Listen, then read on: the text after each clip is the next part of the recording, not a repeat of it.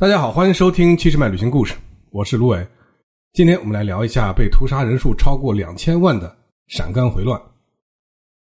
清朝末年是一个非常不太平的时期，这两次鸦片战争加上太平天国运动，还有捻军起义等等，当时的清王朝为了镇压这些起义，就得凑足巨额的军费，就得在西北这些相对比较太平的地区啊，加强搜刮的力度，这就直接导致了贪官污吏加苛捐杂税，最终。这些都落在了陕西和甘肃老百姓的头上。我们都知道，回族和汉族本来在各地的经济利益、宗教信仰、生活习惯、价值观上差异就很大，而这些差异呢，就加剧了多少年积累下来的这个积怨，在回民中仇视汉人的心理就相当的普遍。陕西和甘肃地区的回族基本上都是围绕着清真寺啊为它为中心来居住的，而这个清真寺附近的一个区域啊，就是一个教坊。一个教坊大概三千多人，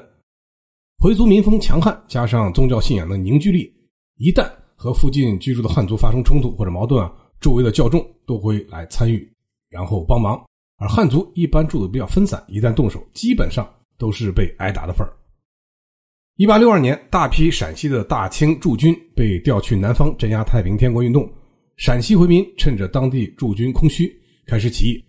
回民武装对汉族进行了大屠杀。这个过程啊，被称为陕甘回乱。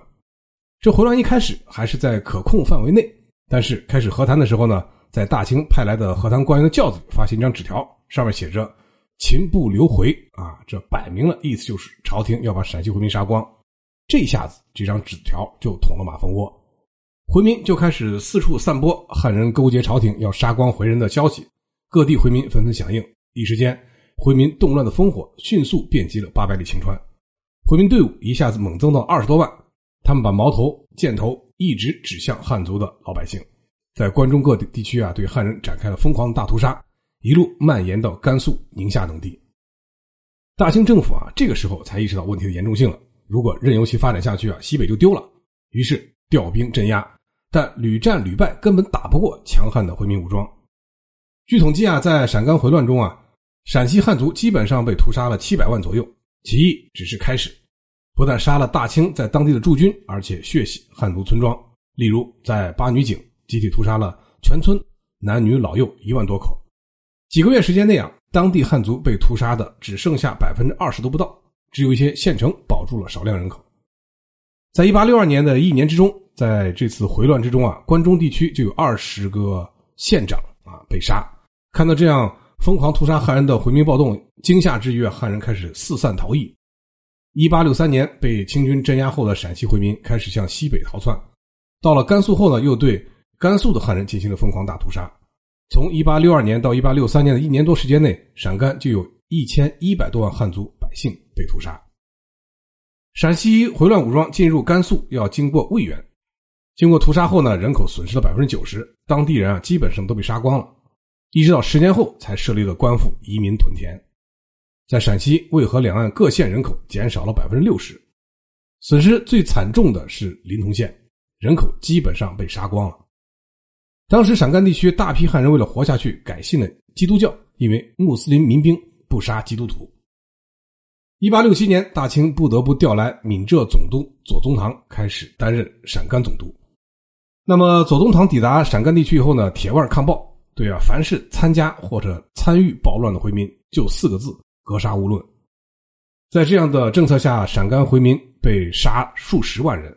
当时的宁夏回民大阿洪、马化龙向左宗棠投降，但是呢，左宗棠认为马化龙出尔反尔，而且屠杀汉人不下百万，于是下令灭族，上百万的回人就这样被屠杀，要么被赶走，留下了少量的回民也被汉化了。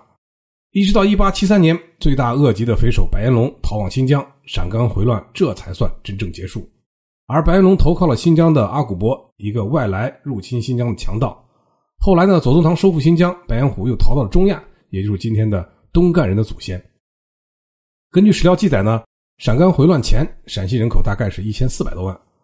回乱前呢，甘肃、宁夏啊、西宁加起来人口总共也就是一千九百万。动乱之后呢，陕西总人口七百万左右，甘肃、宁夏、西宁总人口不过四百万。